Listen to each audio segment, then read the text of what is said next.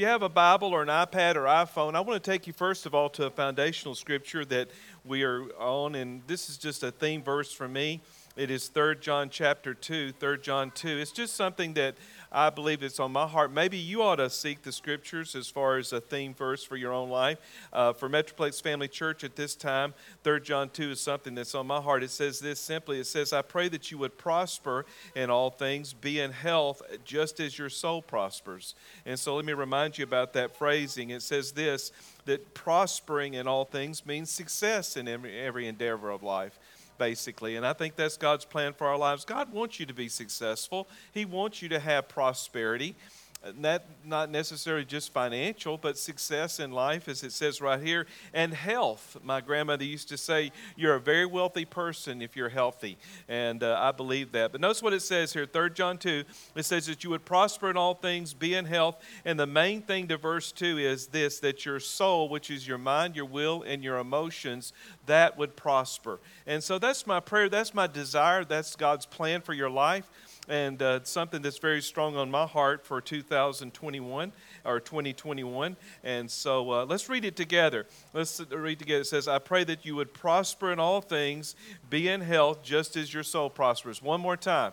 I would pray that you would prosper in all things, be in health, just as your soul prospers. And think about that think about and see yourself prospering, being successful, and then your health increasing, getting better and better. And then there's that soul prosperity, which is so important. Hey, go to Philippians chapter 3. Philippians chapter 3. I'm in a series called Living Forward, and I believe that's something we should do. And I believe as you study the life of the Apostle Paul, he was a master at living forward. You know, his life was not the perfect life as far as, you know, uh, a person that was sort of born into Christianity. This man actually was an opposition force to Christianity of his time. He was, I like to say it like this. Some people don't quote this, but I do.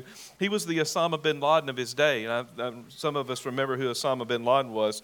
But uh, the Apostle Paul was that of his day. And then he had this supernatural conversion and uh, actual.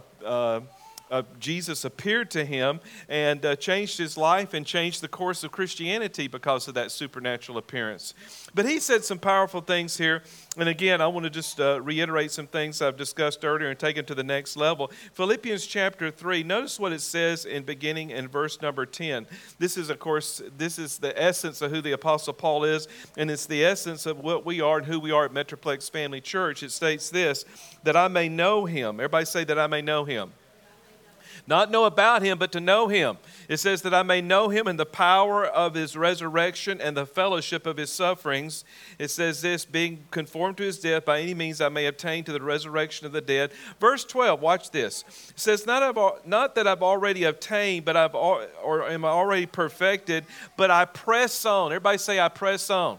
I press on that I may lay hold of that which for which Jesus Christ has also laid hold for me. Now I realize this is sort of King James or is in the New King James here, sort of terminology, but it says that I may lay hold of that which Jesus has also laid hold of me. Uh, for me. So that means Jesus has already obtained something for us. He's already gotten something for you and I. And I think the beautiful thing is here, the Apostle Paul is laying this foundation in verse 12, and then he goes to verse 13, and he says, I do not count myself to apprehend it or arrive. But notice what he says, but this one thing, everybody say one thing. Notice this forgetting those things which are behind and reaching forward to those things which are ahead. So, what's the Apostle Paul doing here? He's what? He is forgetting the past, which he had to do himself. I mean, you know, again, he was a part in the book of Acts of the stoning of Stephen.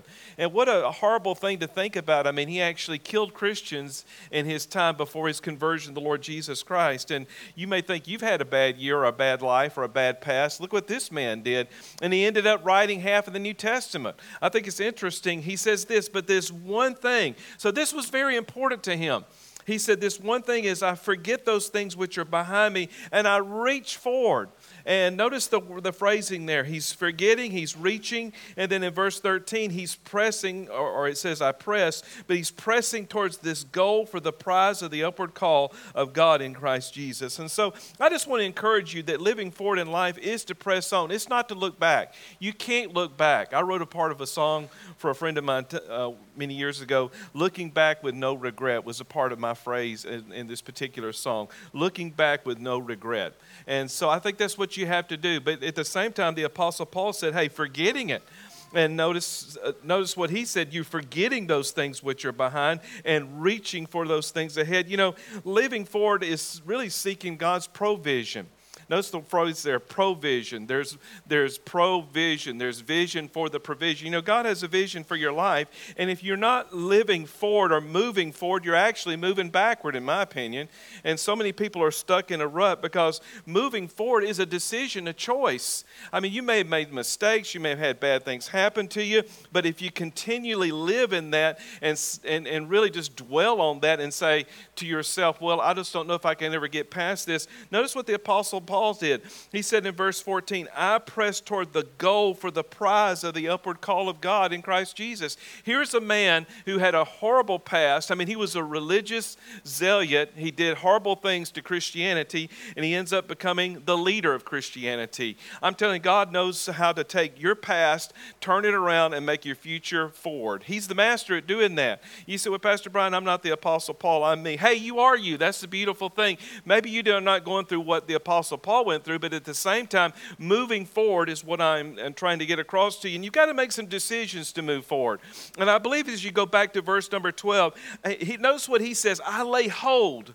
To lay hold means to grasp, to lay hold means to, to seize, to, to take it in, to obtain it. And notice what he says. He says, I lay hold of that which Jesus has already laid hold for me. So there are three things as I've studied this. And again, I am reading the New Testament over and over again. But primarily, primarily, I'm going back to the uh, uh, what they call the Pauline, uh, the, the epistles of Paul, the Pauline revelation, everything that Paul began in the book of Romans moving forward, because this man had such a revelation of, I mean, just think about it. He never saw Jesus other than a supernatural vision, okay? He was not a part of the original 12. And so I relate to Paul in the fact that, you know, thank God for the original 12, um, well, except for Judas, but the original disciples, I mean, they walked with him, they lived with him, they saw it all, uh, even though they had their issues and their problems. Paul was like you and I. He saw Jesus, he met him supernaturally, and then he began his life and began his ministry. And again, he was in complete opposition to Jesus, and then he has this supernatural conversion as we see in the book of Acts. And now he's moving forward, and he writes from that platform, he writes from that position. And that's what I like about reading his, his chapters and reading the books that he's written and how he's done things. And starting in the book of Acts, you catch his story, and then he goes into Romans and all the way to almost the book of Revelation. Here the Apostle Paul. And by the way, I encourage you to develop your own or have your own, you know, daily uh, Bible reading plan. Um, please, I mean, some people, you know, want to read the Bible in a year. If you feel led to do that, that is a great thing to do. You can listen to the Bible in a year, or you can start in the New Testament, which I encourage. I mean, some people try to tackle the Old Testament, and I don't know about you, the Old Testament can scare you because there's some all kinds of things going on there that are, are in the, the, the older covenant that we don't understand. However, I will say this Genesis as well as Exodus are worthy to be read. They have a flow to them, they have have a sequence to them. And then, of course, in the book of Exodus, you're seeing the story of Moses.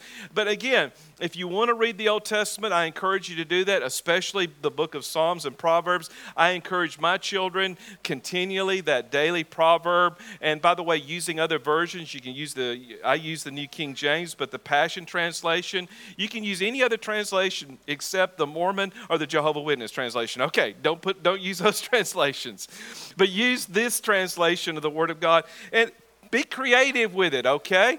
Some people are listening to the Word of God, some people are, are, are reading it out loud. I like to read it out loud and I like to use different versions, but at the same time, I, I'm, I'm, uh, I just feel impressed to study this man's life because he had a practical revelation of understanding Jesus in a relationship that I want for you and I. And the first thing he did was, as it says here, what laying hold of what Jesus laid a hold of me, that Paul had a revelation of eternal life. Turn over to 1 Timothy chapter 6, verse 12. He knew Jesus from an eternal perspective. What do you mean by eternal perspective, Pastor? I'm meaning simply this that we've got to think about the fact that we are eternal beings and we need to live eternally minded not that you know you're ready to go to heaven but notice what it says here in 1 timothy chapter 6 verse 12 and this is interesting because timothy the writer of timothy was a mentor I mean, a young uh, apprentice under the mentorship of the Apostle Paul. And notice what he says in verse number 12. Watch this. Fight the good fight of faith. Hello, we all need to hear that, do we not? Lay hold. Everybody say, lay hold Lay hold of eternal life to that which you were called and have confessed in the good confession in the presence of many witnesses. Notice what it says lay hold of eternal life. What does that mean, Pastor Brian? What does you mean? Well, yes, you're to be born again. If you've never made Jesus Christ the Lord of your life, you need to receive him in your heart and is your Lord and Savior. I was in Alabama this past week and, and went by the very church where I was born again on October the 16th, 1983 at 6.30 p.m., the corner of Cherry and Elm in Talladega, Alabama, 35160. It's Southside Baptist Baptist Church, and that's where I received eternal life. And by the way, eternal life has never left me. Uh, when I was looking at that Sunday school room, I was reminiscing the fact that that moment at 6:30, when I asked Jesus to come into my heart and be my Lord and Savior, based on Romans 10, 9, and 10, He never left me. Eternal life has been deposited inside of you and I. And by the way, that is a good thing. As a matter of fact, just hold your place there. This is not in my notes, but I just feel impressed. Take to, take to the Ephesians chapter 1 and let me read it to you. Ephesians chapter 1, verse number 13. Watch this. Ephesians 1 13 Listen to this, talking about eternal life. It says, In him you also trusted after you heard the word of truth, talking about your salvation, in whom you have believed, which I was talking about what happened to me on October the 16th, 1983. Notice what it says at the end of verse 13. It says, You were sealed. Everybody say sealed sealed with the Holy Spirit of promise. What does that mean? Well, I don't know about you, but I was at my grandmother's farm and just reminiscing, and there was this big building, not a big building, but it was a modern size, I mean, a, a well, it's about the size of one of these rooms over this side. Anyway, this is an area where she did her canning. And I'll never forget, my grandmother was a strong woman. And um, up to 95 years old, she was amazing. And when she would seal that muscadine jelly into those jars, it was amazing. That seal, it was sealed. And uh, there was never, just to me, there was never a doubt there was going to get any, anything in that jar as far as, you know, mold or whatever. And I mean, it could sit on that shelf for a year and it'd be as fresh as the day she sealed it. It's just the process of her sealing. And notice what it says here it says that you and I are sealed with the Holy Spirit. That means the moment you were born again, eternal life was imparted to the inside of you. As a matter of fact, when a person goes to be with the Lord, you know what, you know what leaves the earth is their spirit and the Holy Spirit inside of them. Isn't that awesome? the very spirit that was inside of them is the very spirit that takes them to heaven. Isn't that beautiful? And you have that living on the inside of you. And the Apostle Paul, he said, lay hold of this eternal life. Lay hold of the life of God. You know, I hear people all the time pray prayers, and it's okay to pray this Lord be with me, Lord be with us. And I understand what they're saying as far as, you know, in the context of Lord you know, we want your presence in, in, a, in a corporate environment or in our home. But He's never going to leave you and He's never going to forsake you. Yes, we can grieve Him. Yes, He cannot approve of what we are doing. But at the same time, He has sealed us. Everybody say sealed. And I think that is a beautiful thing. It says, fight the good fight of faith, which, hey, I don't know about you, but it seems like every year that goes forward, we're fighting the good fight of faith, are we not? And it says, lay hold. Everybody again say, lay hold. Lay hold of this eternal life to which you were called and have confessed a good confession. You know, I know we're going through all kinds of things and life is what it is, but I think the beautiful thing is the Apostle Paul saying here, we've got eternal life. We've got not only Jesus, we have the Spirit of the living God inside of us, and we're to be eternally minded. As a matter of fact, go back to uh, Philippians 3. Let me show you something. Philippians 3, verse 20 uh, Philippians 3:20. Watch this. Uh, this is good news. As a matter of fact, I, I, like this. In verse 20, it says, "For our citizenship is in heaven." Notice that, from which we eagerly wait for the Savior, uh, for our, for the Savior, the Lord Jesus Christ. It says our citizenship. Thank God for being an American citizen. I'm so thankful for this nation. I'm so thankful for being born here. But I'm telling you what, being born again, being a citizen of the heaven, being a citizen of heaven, to me is so important. You know, as, as I was home this past week, you know, you go, go to the cemetery, you reflect on your family members that have gone on to be with the Lord.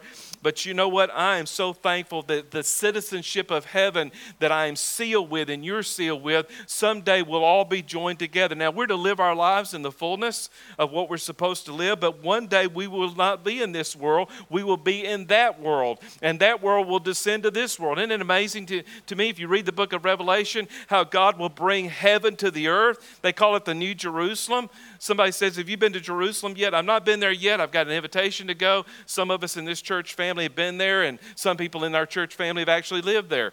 And, and it's a beautiful place. And of course, I've, I've, I've watched the videos, I've even watched live footage of, of that beautiful city. However, the good news is one day you and I are going to permanently live in that city and that's the New Jerusalem, and we are sealed to do that, and we need to consciously think about that. Thank God for America. Thank God for where we live. Thank God for Burleson, Texas, this city we're in. But thank God for heaven. Thank God that's our home, that's our citizenship, and that's what the Apostle Paul said. As a matter of fact, if you turn back to Philippians chapter 1, I know I'm going through a lot of verses of scripture here, but for the sake of the point here, I love what he said here. He had his mind set on this. Even though he's operating where he is, he had heaven on his mind. Everybody say, Heaven on my mind. Heaven is on your mind because you know God is there. And please, we're not asking you to leave until you're 100 plus years old. Okay, notice what it says in Philippians chapter 1, verse 19. This is talking about the hard time that he was in. Notice what it says For I know this will turn out for my deliverance through your prayer and the supply of the Holy Spirit of Jesus Christ. Verse 20, according to my earnest expectation and hope that in nothing I shall be ashamed. Boy, I like this man's attitude. How about you? He says this, and nothing I shall be ashamed, but with all boldness, everybody say boldness as always, that Jesus Christ will be magnified in my body. Watch this, whether it's in life or death. Notice verse 21. What an attitude, talking about thinking eternally. He said this in verse 21 For me to live is Jesus, and to die is gain. I mean, most people think that dying is, you know, it's it, it's over with, you're done, you just, it's nothing. I'm telling you what, this man's like, hey, I'm looking forward to dying, and please hear my heart. I'm not wanting anybody to die. I don't want anybody to perish at any age under 100 years old. But notice his attitude in verse number 21 again. For me to live is Jesus, and to die is gain. Notice verse 22. For I, I like this. But if I live on, if I, but if I live on on in the flesh, this means this will mean fruit from my labor, yet I shall not choose, I cannot tell. Notice this in verse 23. What an attitude, talking about eternal life. He said, I am hard pressed between the two, having a desire to depart to be with Jesus, which is far better. Everybody say far better. Don't ever, ever, ever grieve anybody that's gone on to be with the Lord and feel sorry for them. Because I'm telling you, there's no feeling sorry for them. To be with Jesus Christ compared to being in this world, hey, listen, it is truly life at its very best. You say, Pastor Brian, I'm going to miss my iPhone. I'm going to miss my iPad. I'm going to miss Facebook. I'm going to miss Whataburger. I'm going to miss Starbucks. I'm going to miss this. I'm going to miss that. Listen, no, no, no, no, no, no, no.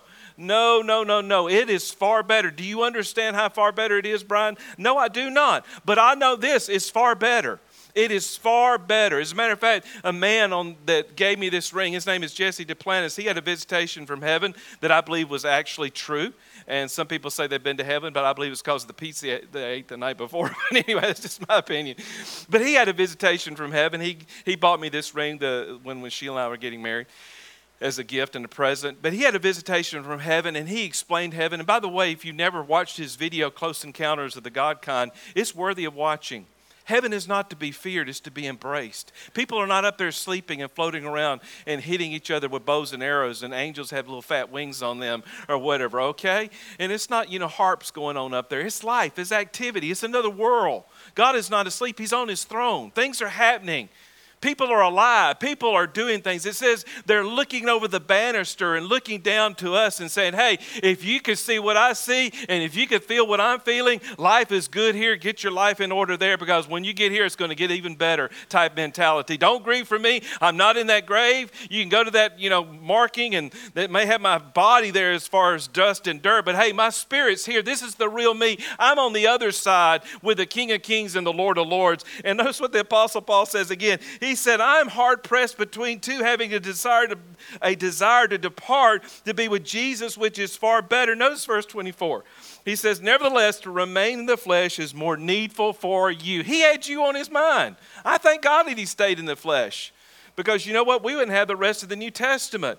But notice this it says in verse 25, and being confident of this, I know that I shall remain and continue for continue with all of you for your progress and joy of faith. And ladies and gentlemen, that's what we need to look at. Eternal life is inside of us. There is a spiritual force on the inside of you, and it is powerful. It is the Spirit of the living God, it is God Himself, and He has done that for a purpose. And when you lay hold of that kind of mentality, you no longer look at yourself as a human being, but as a supernatural person because you are. And people that are not born again, they do not have have a supernatural presence about them. They're dark, they're absolutely dark. I mean, uh, we have to remember there are two kinds of people in the earth. They're not Republicans or Democrats or conservatives or liberals. There are believers and people that have the seal of the Holy Spirit, and there are people that don't. And if you get in a crowd with people that do not have the, the Spirit of Jesus Christ, you know it. You can sense it, you can feel it. And if you're not feeling it or sensing it, hey, turn on your switch and start feeling and start sensing. And by the way, people that sin, people that act ugly, people that are carnal, now some Christians can be carnal, but most people that are devious and demonic are not born again believers. They're filled with the devil. They're sealed. If they die in that moment, they're going to hell, not to heaven. And we have to remember that there is a there's a difference. And when you look at people like that, you're thinking, I don't want anybody to perish and go to hell. Hell is a horrible place. And so I want to bring eternal life to them. I want to minister to them. I want to help them come to know Jesus as Lord and Savior like I did when I was 19 years old. I was an idiot at 19. and most 19 year olds think, man, I've arrived, I know everything, I got it all together. No, you do not. You do not. You're only about 10 years from wiping your, you know what? Because your parents were doing it. Hello, you say, Pastor Brian, that's some blunt preaching, but it's the truth. It amazes me how Jonathan Moore teaches some of the most brilliant, arrogant, self confident young people, and yet they are dumb at, at the Burleson High School. Because, but they think they know everything, do they not? They think they could go to NASA and launch a rocket. They couldn't launch a kite, much less a rocket. But when you get 25 and when you get 35 and when you get 45 and when you begin to read this book, not as a book of history of theology, but as a revelation, everybody say revelation. And when you get a revelation of this, like this man had, you begin to get your eyes off of something far greater than what you're seeing right now. Listen, the Bible says when you leave this earth, you're taking nothing with you as far as natural things, but you are taking the seal of God. And whatever you did on this earth for the Lord, is that's what you're taking with you. And oh my, what a glorious reuniting of the very things that we believe in when we reunite with God. Boy, I'm doing some good preaching this morning. Anyway, turn to Romans chapter 8. There's the second thing I want to share with you, and uh, and I give the Lord the credit for all this. It's not me preaching. It's his. It's just the. It's this heaven to earth relationship that we have. I'm beginning to see as you turn to Romans chapter that we are no longer by ourselves. We are no longer functioning on our own. Heaven is real. Heaven is authoritative. God is not mocked. God is going to win. He always has, and He always will. Okay. We may think it's the darkest hour for this and the darkest hour for that, but I want you to know Jesus is our Redeemer. He's not just our Savior, He's our Redeemer. And people that don't know Him, they're going to suffer. People who know Him need to press towards Him. Romans 8, verse what it says in verse 1. It says, There's no condemnation to those who are in Jesus Christ, who do not walk according to the flesh, but according to the Holy Spirit. And you and I, believers, have a responsibility to lay the flesh aside. We don't need to yield to the flesh. Who wants to yield to the flesh? I'll never forget the first time I went to Las Vegas. And. Um, again, we was passing through there with the ministry I work for, and uh, they give you a little, you know, sample coins in the hotel to go down. And so I went down. We were, you know, man, the buffets are awesome, and, and, and, the casinos, okay, and the hotel rooms are great. And so, I mean, it's awesome. I mean, it's all a ploy to get you to gamble. So they gave her little coins, and I'm going down there. I'd unloaded, unloaded all our stuff, a cruise up in there, and we're going to assemble downstairs, go to the buffet, and then. Uh, get ready to move on. Anyway, so I went to the little slot machines and I played them. I started putting my little coins in there, and man, I started having the little winnings, and you could just feel it coming on you like a coat. This is, man, I, maybe I could go do this again one more time, just one more time, just one more time. And you could feel that pull. And I said, No, I'm not going to do this. But I began, I began to walk around and look, and I could see that pull on so many people.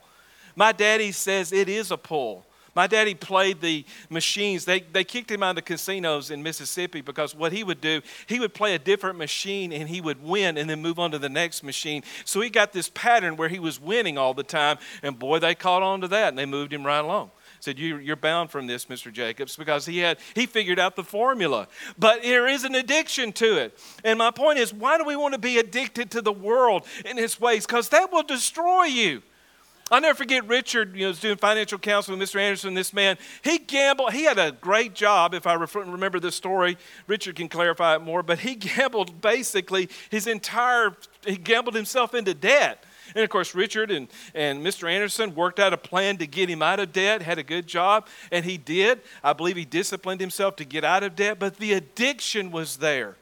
And in my own life, my dad used to bet on football, and he had men that would lose everything to this addiction to the world. And we don't need to yield to the flesh, we need to yield to the Spirit of God. The Spirit of God is freedom. Everybody say freedom. And the flesh is not freedom. Notice what verse 2 says it says, For the law, everybody say the law. The law of the Spirit of life in Jesus Christ has made us, past tense, free from the laws of sin and death. That is good news, ladies and gentlemen, the fact that you and I are made free from the law. Now, by the way, if someone doesn't know the Lord, they're not made free from the law. There is a law of death out there, and the law of sin and death works against a person and will work in a person's life that doesn't know the Lord. I mean, John F. Kennedy, bless his heart, great leader, great president, great man, but he had a terrible personal problem. And we all know what that was. It wasn't gambling, it wasn't other things that we think it might be, he just could not stay faithful to his wife. And look what happened to him. It, eventually caught up with him. You say that that's what killed him? I don't know if that's what killed him necessarily. I'm not here to, you know, get in a conspiracy theory about that, but at the same time, all I know is this there was a law of death working in John F. Kennedy's life. And that law of death will destroy you if you do not repent, if you do not yield. Going back to verse 1, it says that those who walk according to the flesh, when we don't walk according to the flesh, according to the Spirit, we, are, we have no con- condemnation.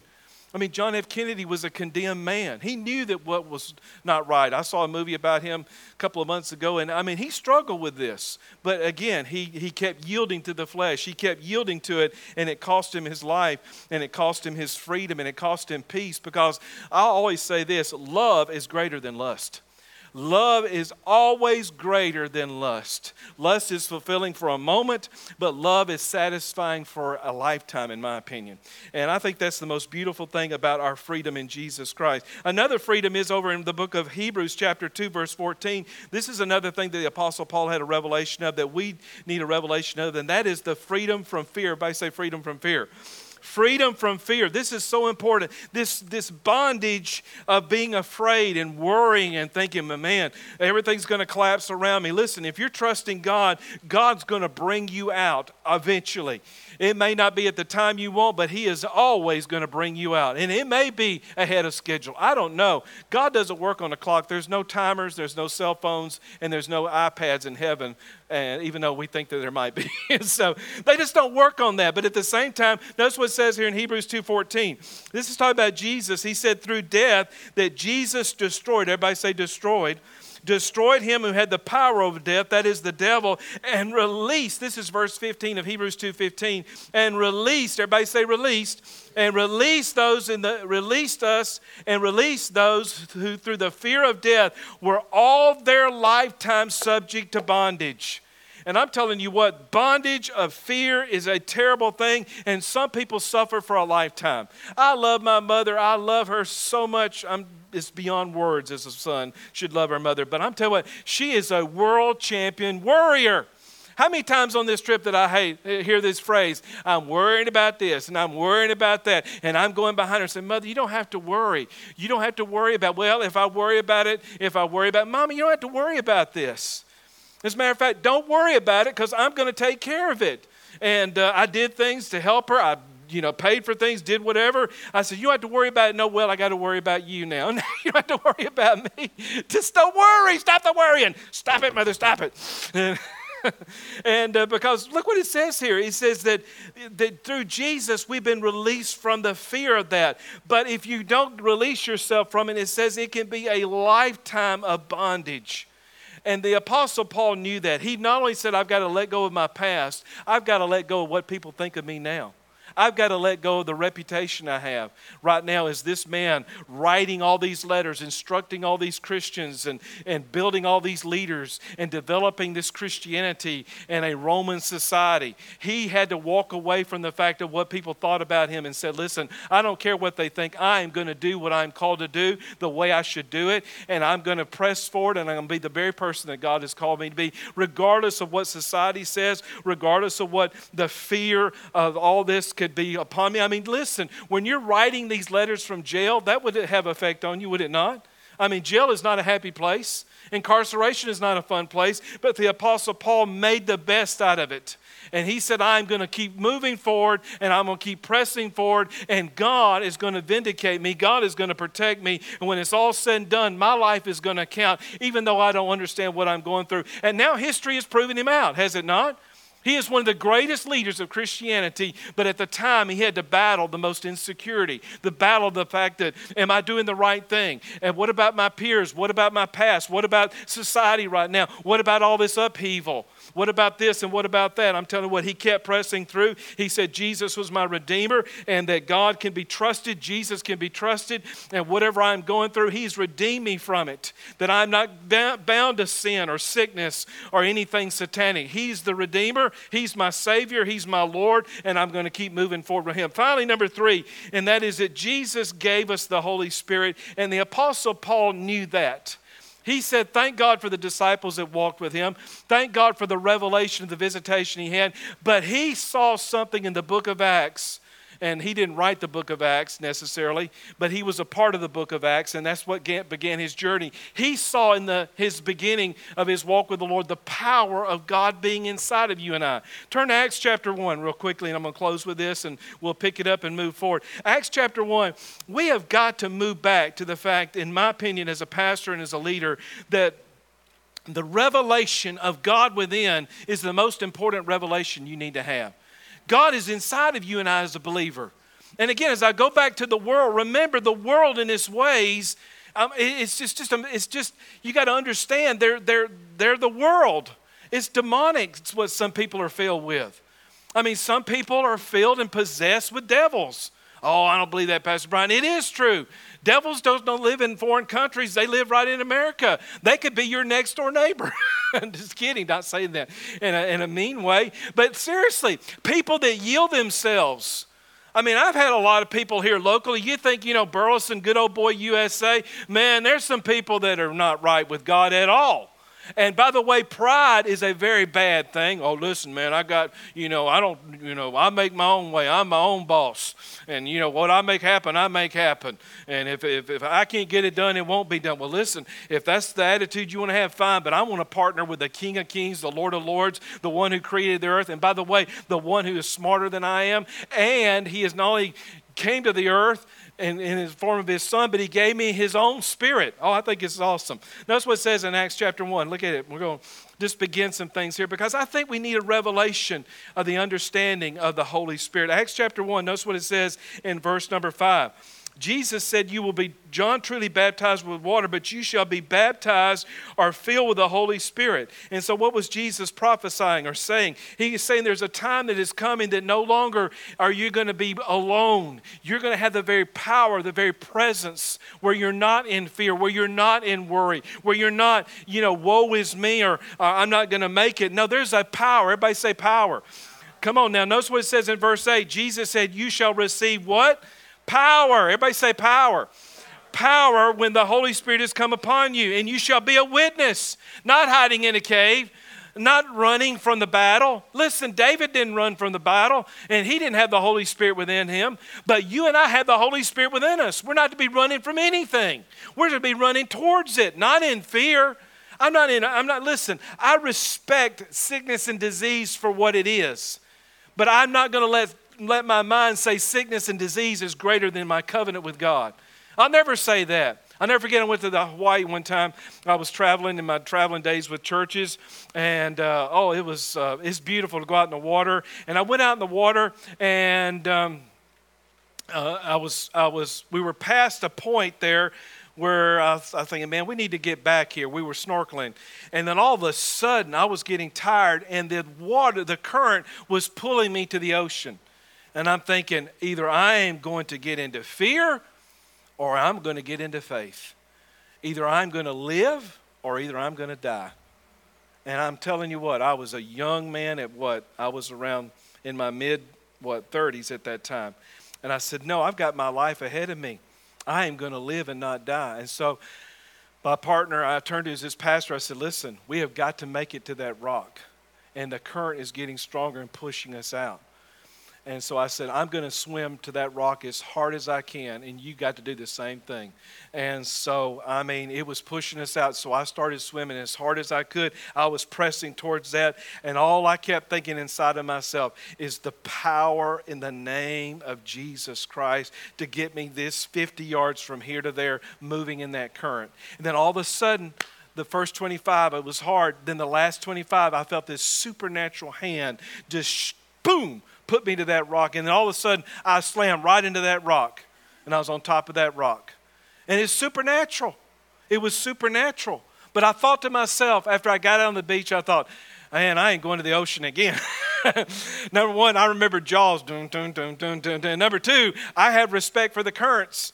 And by the way, I went back down to that ocean and, you know, I got into the water about up up to here. Then I got to about right here and I said, I'm not going any further because I respect that current. I respect what that force can do. But I am not going to play with that. I'm not going to yield to that, and I'm not going to be afraid of that. As a matter of fact, all that night in the hotel, I thought about I could have died, I could have died. What should I have done? Uh, that's why the next day I told the pastor, I said, Listen, I want to go back down to the beach. I want to get back in the water. I want to face my fear. I want to talk to the fear. And I'm telling you what, the power of the Holy Spirit helps you and now I can look at a beach scene or whatever, not having. Listen, I thought I was going to die there for a moment, at a split second. So I have respect for the natural laws, but I have respect to the fact that I won't compromise myself. And the fact of number two, I am going to believe in the presence and the power of God. I'll never forget when our, our my young nephew Lambden, he was coming out of Miss Blanca's house one time during the holidays, and I was way down at the end of the street, and all of a sudden I'm seeing him fly out of the house. And I could just see it like he was in front of me. I mean, like a, a movie. And I'm like almost 100 yards away. And I just see him flying out of that house, and he's moving down that driveway, and here comes a car coming towards me and coming towards him. And I'm thinking, man, he is going, that car is going to hit him because they can't see him. And he is just moving towards that. And all of a sudden, I didn't scream, oh my God, or a cuss word or whatever. Just, just rose out of me. I just screamed it in the name of Jesus, no, as loud and as bold as I could. And all of a sudden, I went from 100 yards away. I don't know what happened, but all of a sudden, I'm standing there right there next to him. I just like I uh, was propelled in 100 yards. And listen, I mean, I can, you know, run and do that kind of thing. But now this wasn't running. This wasn't fast walking. This was supernatural. All because of what? I laid hold of the power of God inside of me. It wasn't God's will for Lambden to be killed that day. It wasn't God's will for him to be hit or hurt or even destroyed in any capacity. He is my family. He is to live a long, strong, healthy life. And his cat Mitter wants him to live forever. the family knows what that is. My point with all that is how are you going to embrace it? Are you going to embrace it in the power of God or are you going to embrace it in the power of fear? I mean, I could have said, oh no, he's going to die. No, no, no. He lived. He lived long and he lived strong, and he's a beautiful, healthy young man today. Not because of me, but because of God's hand and because of God's words flowing out of my mouth. No, in the name of Jesus, is powerful. And you and I have this power inside of us, and I think we need to tap into this power and not into reasoning. You can watch the news, you can listen to others, you can scroll through Facebook, and you can have your opinions, and it's all good to do all that. But there comes a place where God's presence, God's power, and God's person and God inside of me is greater than all of this. And I'm going to choose to follow Him and I'm going to choose to live my life moving forward. That's what the Apostle Paul did. And he had to face the same political, emotional uh, pressure that you and I face today. I think he faced it even harder because of his society, because how militant they were. And he did it, so can you and I. And so I just want to leave you and pray with you about this. Listen, we're going to move forward. We're not going to look back. We're not going to say, oh, woe is me. We're going to look towards our Lord and our Savior. We have been divinely deposited with power, with gifts, with peace, with the presence of God. We are not to fail, but we're to flourish. And I know life is hard, life is unfun sometimes as far as things that happen, but at the same time, I'm not going to just quit and lay down. I'm going to trust God concerning these situations. I'm going to trust that the power of God and the presence of God is greater than the enemy that's against me. How about you? And that if God did it for the Apostle Paul, He's more than willing to do it for you and I. And the Apostle Paul was just a man, but he was a man yielded, a man submitted, and he was not afraid of what he was facing. Let's all say this together. Say, Lord Jesus, thank you for your salvation. Thank you for eternal life. Thank you for redeeming me. But thank you so much for giving me your peace, your presence, your power through the Holy Spirit. What a gracious gift and I receive it now concerning everything I am facing, everything I'm dealing with. I seek that wisdom. I seek that power. I seek your presence. In Jesus, your mighty name. Amen. I want to encourage you if you need prayer of agreement about anything, we want to pray with you. Contact us at metroplexfamilychurch.com. And again, anything you need specifically, Jesus has redeemed our bodies from sin and sickness and everything satanic. But you've got to believe that. You've got to exercise that. Some people are watching me right now, they're dealing with things in their bodies. I want you to know, I don't run from it, attack it. Maybe you need to go to a doctor. Maybe you need to have things checked out. Find you a doctor of faith, but also find you a place of faith. And we want to help you in faith to walk by faith because faith will win the victory over that situation medically and physically and emotionally. There's peace in these promises. There's peace in the power of God. And there's peace in the person of the Holy Spirit. If you've never received the Holy Spirit, just ask and let Him come into your heart. There's a supernatural prayer language that comes with that. There's supernatural wisdom and impartation through the Holy Spirit. It's not a charismatic Pentecostal weird thing, it is a God thing. And God wants to give you that gift. He wants you to have that gift. And without that gift, I don't think you can really be the very best you can be. I, I know you can't. But with that gift, you can be everything God's called you to be. And I want to encourage you, church family listen, the Holy Spirit is not Casper the friendly ghost, He is a person. He is a person and He lives on the inside of you. And you may think, well, I'm just going through normal days at work or school or whatever. Can the Holy Spirit lead, guide, and direct in all this busyness of all this in life? Let Him speak to you. Let Him guide you. Practice His presence. Maybe you need to hear His voice, and then certain times, you know, when you're supposed to go to a store and you're not supposed to go to a store. Sometimes when you need to go here and you're not supposed to be here. Practicing the presence of God. You got to learn how to practice. And when you practice it in the little things, the bigger things will begin to unfold. Maybe you do need to apologize to someone. Maybe you don't need to be as harsh or gruff. Maybe you need to hold your peace. Maybe you do to make things right with someone. I can't answer all that. And I know people can frustrate and aggravate you. Listen, I, I love my mother. She's watching today. I love you, mother. And I didn't mean to talk about you and your worrying, but you need to stop that. Anyway, but at the same time, thank you, Allison, for helping get Granny on Facebook. Anyway, she's all now. Now when I call her, well, you, you're embarrassing me by talking about me. so we're not embarrassed. We all love you. So we love you, Granny. Absolutely. I wouldn't be here if it weren't for you. So, my point with all that is that don't ever, don't ever, in the middle of frustration, don't ever say, well, God can't do it, because God can. God can. God can do supernatural things. I was at home taking care of my parents, and they had a lot of things to take care of and a lot of things to work on. But I'm telling you what, I'm so thankful to this church family. My washing machine or dryer, excuse me, just was not working. We've had it repaired and repaired and repaired. I prayed over it. I fussed at it. Didn't cuss at it, but I fussed at it anyway. But uh, it just would not work. And then church family bought me a new one, bought us a new one. And uh, I'm so thankful for that. That as I was taking care of my family, I was getting taken care of. And I want you to know God is good. He's so good if you allow Him to help you. You know, I just went and said, Listen, Sheila, we'll just deal with it when we get back as far as this dryer goes. And all of a sudden, it came back home as a new dryer. And, you know, just the beauty of those things and understanding those things because God wants to help you. And as you make things happen for others and the, and, and the inner, inner witness of the Holy Spirit leads you to do things for others, uh, it's amazing what God will help you do. I mean, I, I went to Alabama focused to help my parents, not just because they're my parents, but they're human beings that need the help. And they really do. I mean, they helped me when I was in my youth and had to have help, and now I want to in turn help them. It's, it's right to do that. And God wants you to know that if you take care of this, He'll take care of that. He's proven that to me as I move into this year. And again, I just want to encourage you listen, your labor of love is not to be belittled. When you think that you're, you know, well, I'm just not seeing the victory in this situation, don't give up. Don't give up. Let God be God. I'm so thankful for His presence. I'm so thankful for His person. And I want you to know that He can be trusted, whatever you're going through. Don't ever doubt Him. Hallelujah. Lord Jesus, we just pause right now to thank you.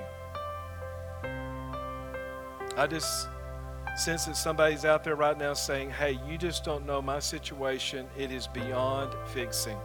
Well, I want you to know it is not beyond fixing. He is faithful to fix it. He is the master of fixing it, and He will fix it if you'll let Him. Sometimes we need to take our hands off things and put let His hand be on. Many years ago, I was sort of not griping at the Lord, but I was questioning why this wasn't happen, happening the way I thought it should happen. And I heard this phrase deep within my, my spirit if you will take your hand off of it, my hand can go on it. Wow that little phrase changed my life. And sure enough, when I took my hand off that situation, Amy know, more was, knew what it was is that bus situation. And it was a terrible situation financially. It was an awkward situation for me. But when I took my hand off of it, Richard, God put his hand on it. And by the way, what I tried to do in three years, God did in exactly 14 months. 14 months turned the whole situation around. After three years of my trying to make it happen myself.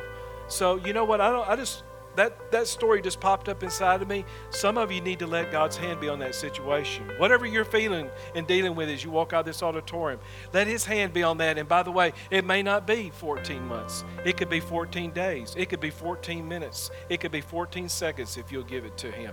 He is the master. And by the way, that was another person involved in that situation. That person had to repent Richard, and make things right. And they had a dream from God that very week that I gave it to the Lord. And they repented, called me and this other guy, and we made it right with the attorneys. And there the money came, and Pastor Nichols was paid back his money, and God turned that whole situation around. It's $35,000 that I had to pay back to my pastor in a loan, and I did it, and it was all done. And the reason I say all that is because I receive a check once a month for the church from Pastor Harold Nichols' account. It says Harold Nichols in behalf of his son, is his son's account. Uh, uh, we receive $100. And you know where that money comes from, Amy? It comes from that account where that money was put in, the money that I got back, all because I let God be God and put his hand on it. But Pastor Nichols told me to forget about the $35,000, consider it as a gift. And I'll never forget. I said, Pastor, I love you and respect you. That's a nice gesture, but God is not going to be taken. That money is going to be yours to your families. Little did I know that I'd be getting that money back here and put it back in this church. And I take that very $100 and we turn around and sow it into missions every month. That $100, I specifically want that $100, Mr. Anderson, into missions because that is honoring God because God honored me because I took my hand off of it. He said, What's that story about, Pastor Brian? It's about you taking your hand off of it. so, what are you facing today? Get your hand off of it and let his hand be on it. He can turn it around and live forward.